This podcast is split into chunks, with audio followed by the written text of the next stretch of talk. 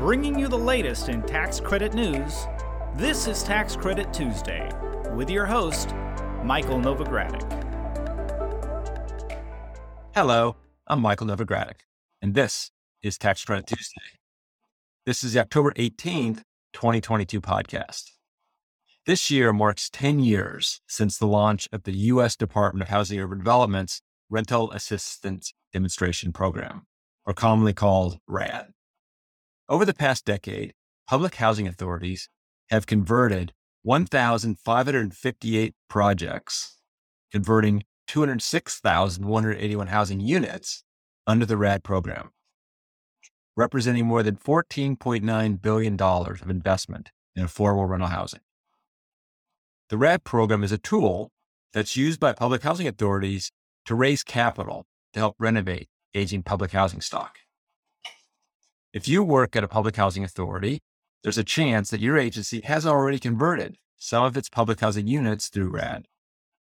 Now, whether or not whether you've recently closed a RAD transaction, you're in the middle of a RAD closing, or you're still considering whether or not to apply to participate in the RAD program, or perhaps you're even wondering what RAD is, Today's podcast will help you make some informed decisions and help you avoid some potentially costly oversights.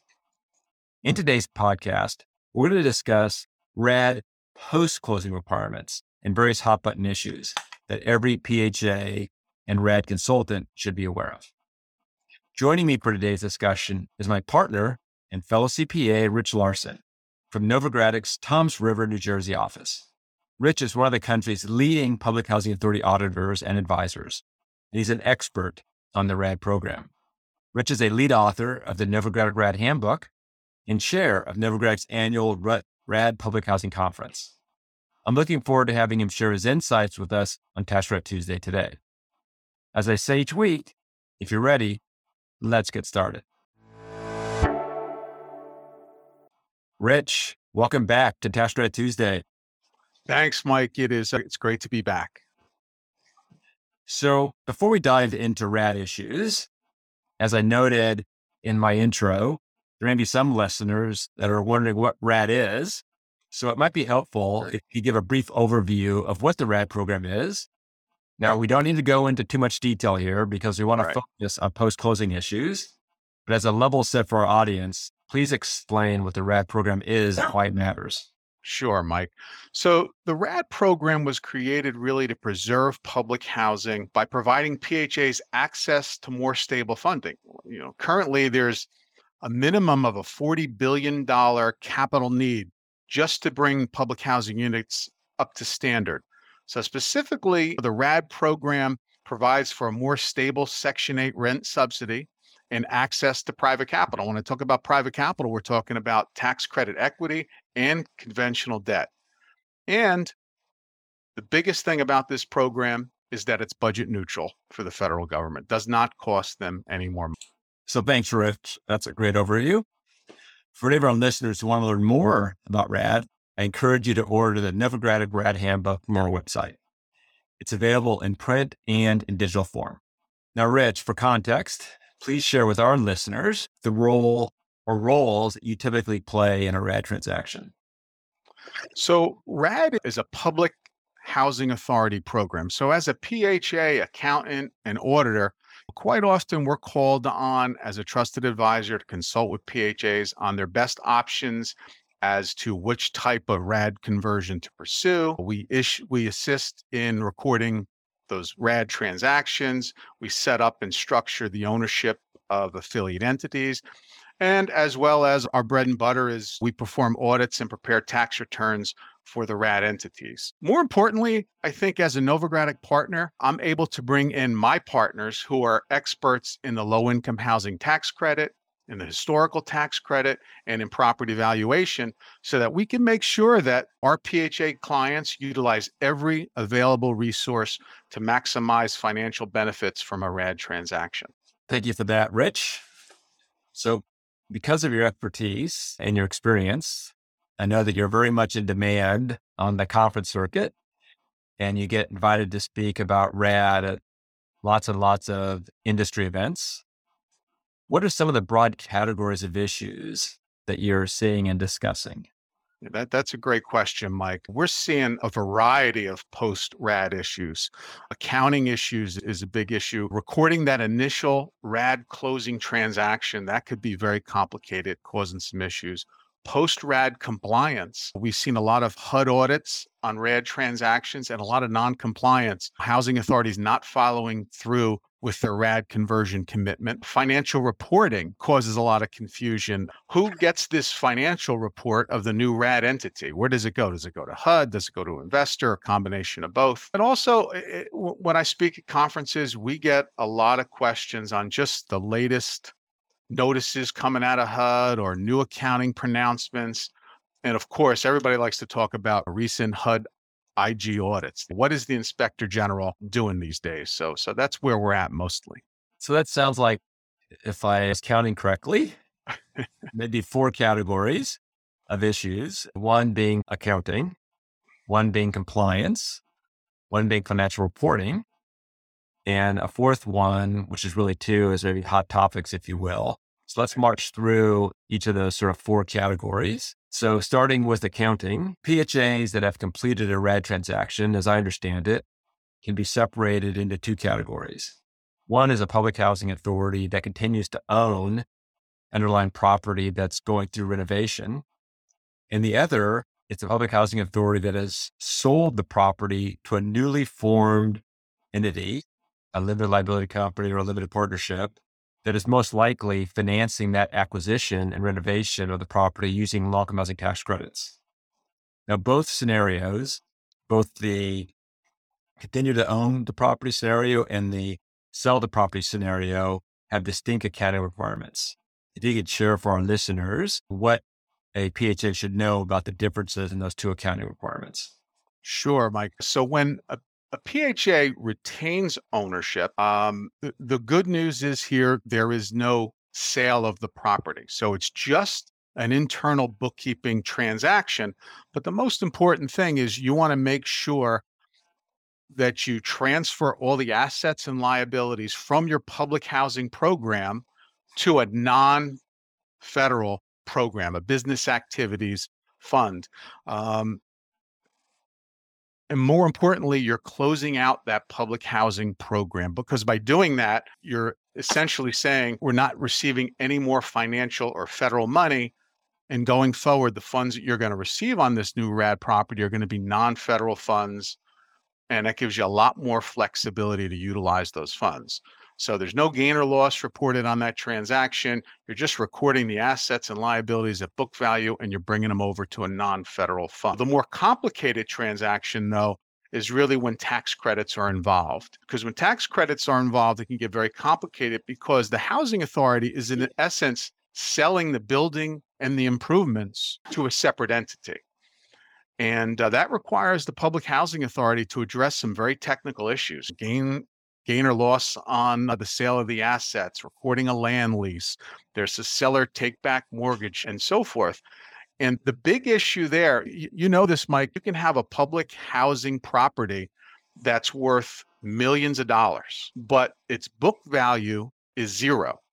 So a housing authority theoretically can sell this property for $25 million, have a book value of something very small, but you know, a couple thousand dollars, have this $25 million gain. Well, generally accepted accounting principle says, well, you can't just recognize that gain unless you can be reasonably assured you're going to collect that, that $25 million. And with seller take back financing, it gets very complicated. You may not. And so that's where we see a lot of journal entries, a, a, lot of material mistakes on financial statements that PHAs are making. And we've been helping them with that over the last several months. Great. Thank you for that. Now let's move into compliance issues. Second of my four categories that I've kind of created here. What are the some of the most commonly overlooked compliance issues? Right. So, so great question again. Now, although I said it was very easy to, for the on the accounting side when a PHA maintains ownership, the problem is the compliance issues there are very significant. So when a PHA converts its public housing units and maintains ownership, um, they now are the owner of the property and they are also administering the housing assistance payments to that property. So there's an inherent conflict of interest there. And HUD says, okay, well, that's okay, but you need to do a few things to make sure we, we remedy that conflict of interest or, or mitigate that risk. And the big issue is HUD says you need to hire an independent entity that they approve of to perform certain tasks the rent reasonableness, HQS inspections, and calculating OCAF adjustments. And when I say OCAF, I mean the operating cost adjustment factor, the inflation adjustment to the rent. And so those are the biggest things. And we see a lot of housing authorities, although they may say, hey, we have an independent entity doing this. The reality is, number one, that independent entity didn't get approved by HUD, or technically, they're not really independent. Um, you can't just have an affiliate entity do it if you control that entity. So we're seeing those issues there, uh, very significant when a housing authority owns that property. They do need to maintain those separations. A couple other issues that we see with compliance housing authorities need to really close out their capital fund program. And that's done by the auditor putting a certification in the public housing authority audit that it's properly closed out. And the problem is the housing authority may forget to tell the auditor, or the auditor may miss something to that effect. And three years down the line, HUD's going to send you a letter saying, hey, you never closed out the 2018 capital fund grant to 2019 capital fund grant. And it may cost you additional funds to go back and do that certification, go back to those records and make sure everything was closed out properly. Your public housing program also needs to be closed out properly. HUD has put out a whole PIH notice on the proper procedures of doing that. When you convert to RAD and you have no no, more public housing units, you need to convert out, you need to close out that public housing program in accordance with the, the PIH notice 2019-3. So those are the major compliance issues, Mike, that we're seeing. We try to, when we come in and do audits, we try to address all those issues with our clients to make sure going forward they're in good shape with their RAD property. And the issues that you discussed there, those all relate to where that PHA continues to own the property. Is that correct? Well, the the last two, closing out the capital fund program and closing out the public housing program, that applies to really all okay. entities. When the PHA owns the program, and then also when the tax credit entity does. Because if the PHA is out of public housing right. and out of the capital fund program, they need to properly close it out. And are there any compliance issues that are specific to tax credit transaction? So, specific to tax credit, cost allocation, proper cost allocation is a huge hot button issue with HUD's Office of Inspector General. Because what happens is um, housing authorities have created a lot of non federal entities, and they also operate a lot of federal programs. And so HUD's view is if the IG's view and HUD is if you're not properly allocating costs in a systematic, rational, and allocable method, you could be overcharging a federal program. And uh, so, so that is one compliance area for the tax credit property that we've seen a lot of audits with, and, and they've resulted in, in significant penalties. You can't just charge a salary. There has to be a basis for charging a cost to a federal program or to a non-federal program. Got it. Thank you for that. And now let's turn to our third category, financial reporting. What particular nuances are there to a RAD transaction when you're reporting on your financial statements, the given transaction, sure. as well as the ongoing operations of the property and your involvement with the property? Sure, Mike. So, so, quite often the confusion about financial reporting comes when I see a housing authority utilizes maybe their own internal development team or they hire a development consultant and they kind of keep the finance department is out of the loop. Not that they're keeping them out of the loop, but the finance department could be busy doing other things.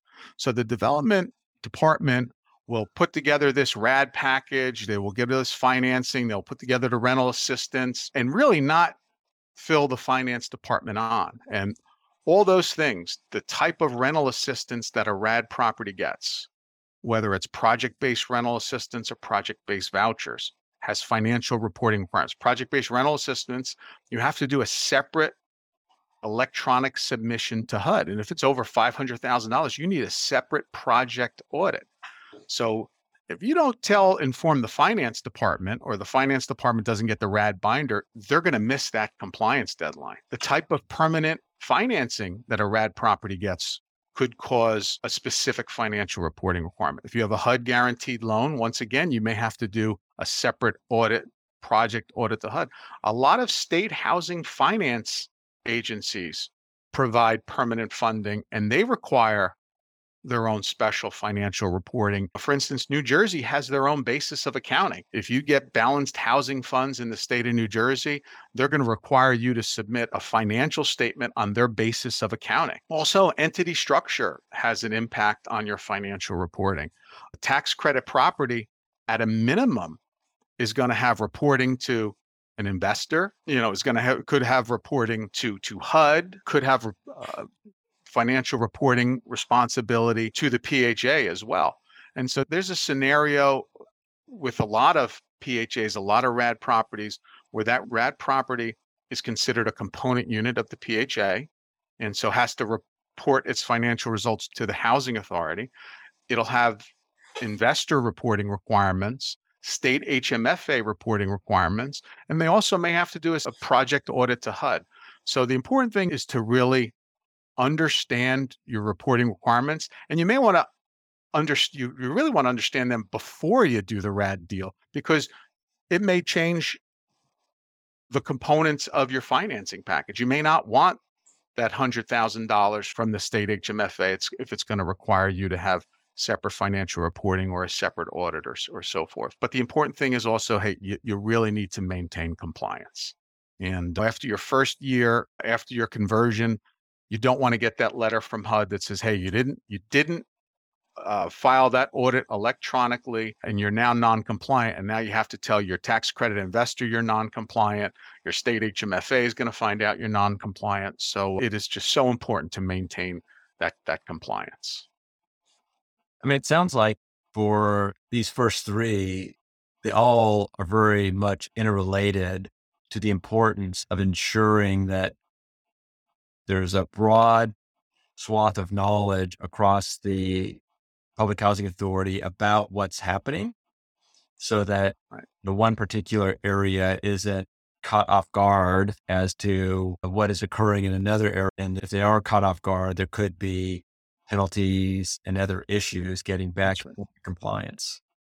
That's right. That's exactly right. And it really is a lot of it's communication. It's having the the development team and the finance department collaborate.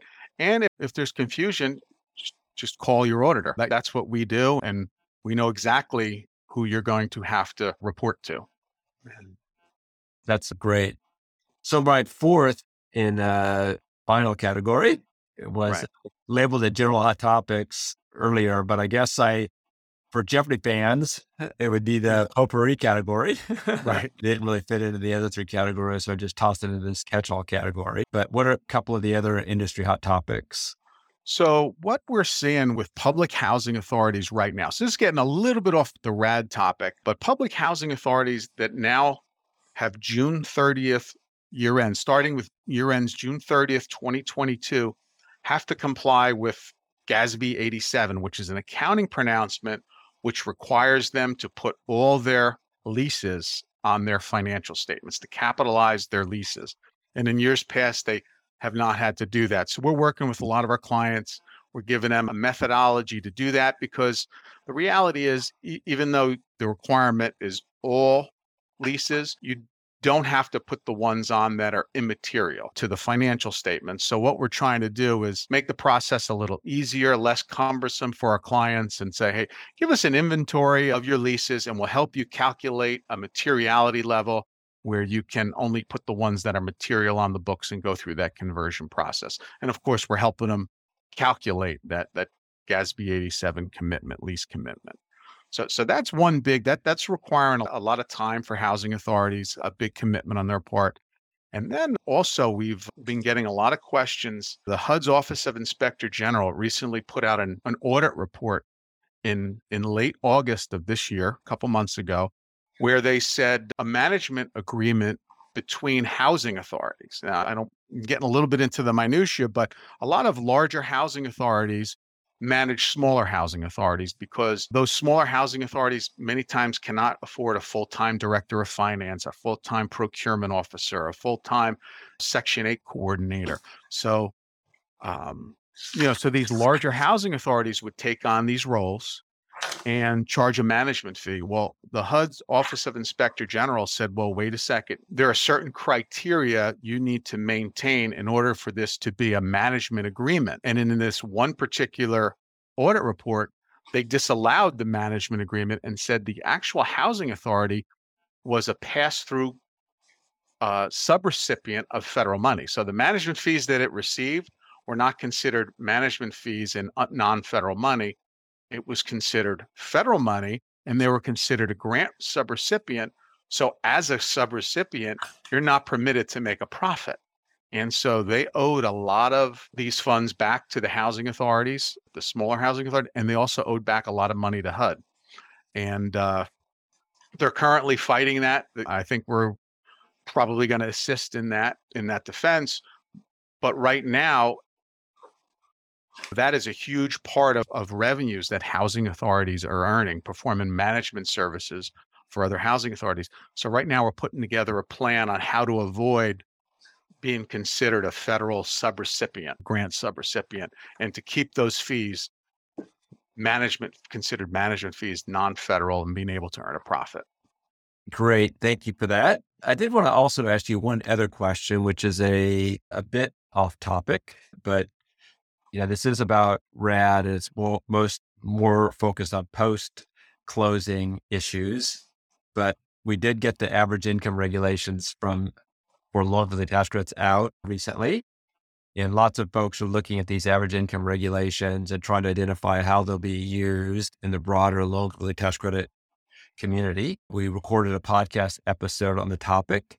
So anyone who's listening who's not that familiar with the concept of average income, and the loan for the tax credits, please go back and listen to that podcast episode. My question for you is when you think about RAD conversions that are using low-income housing tax credits, to what extent do you think these properties may end up adopting the average income set aside? So that is a great question, Mike. A very uh, current and applicable question. And as you mentioned, those reg- those regulations are relatively new. But what I can say is, public housing residents only need to meet the income criteria upon their admission to the program. So if someone was admitted to the program in 1976 or 1996 or 2006, their income could grow substantially and be well over any limit. Now, obviously, they wouldn't get any subsidy for those units, but you know, those participants, those public housing residents could be well over income. And so then when those units convert to RAD, the income averaging would help those tenants qualify uh, for the new project. And so I, I, don't know if that's a short answer or a long answer. It is a r- relatively new, the regulations are relatively new. It's a new process, but my gut is I think it will help. I mean, that's a good point because the average income regulations could allow some of those over income tenants from 60 to 80% be eligible such that they be tax credit eligible tenants. Obviously, it wouldn't go if they were above 80%. Right.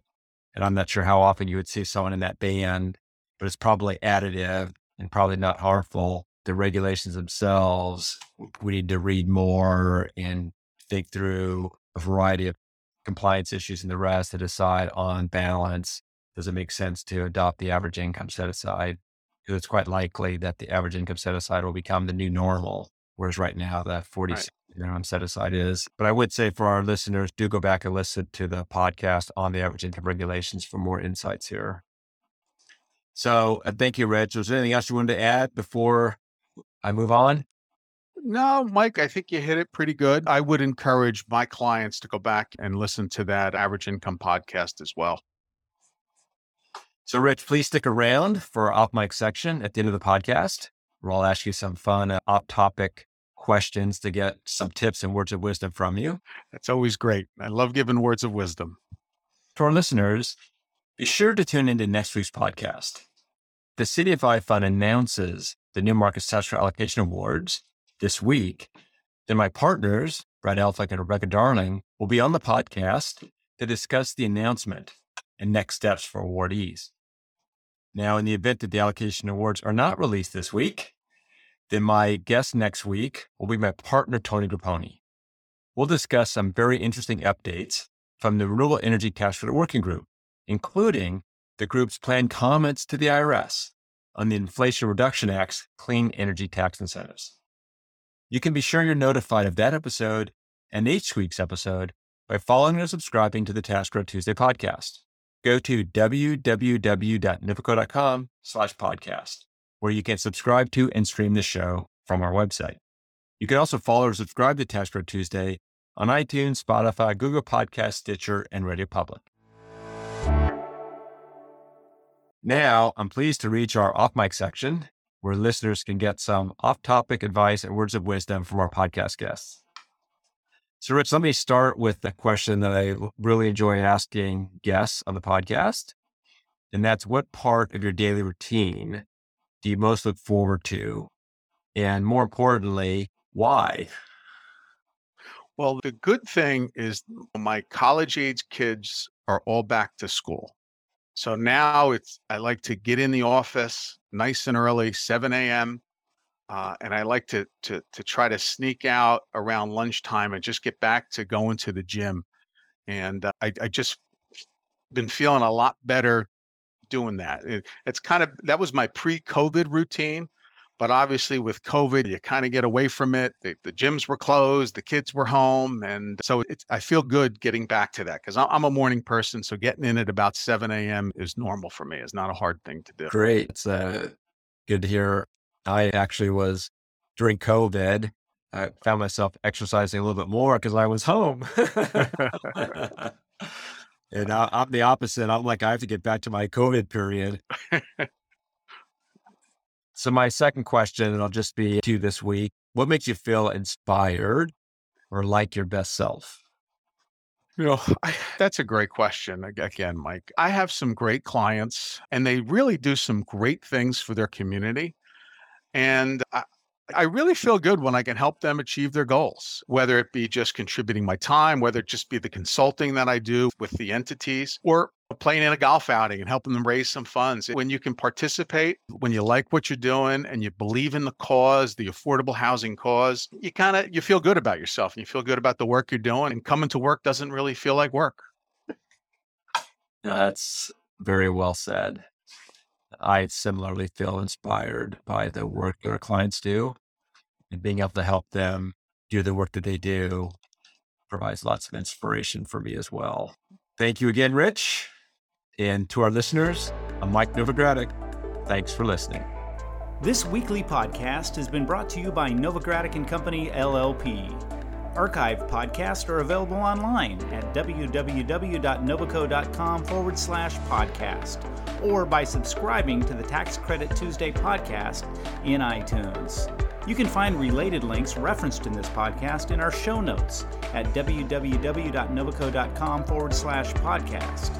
Novogradac and Company LLP is a national certified public accounting and consulting firm with offices nationwide.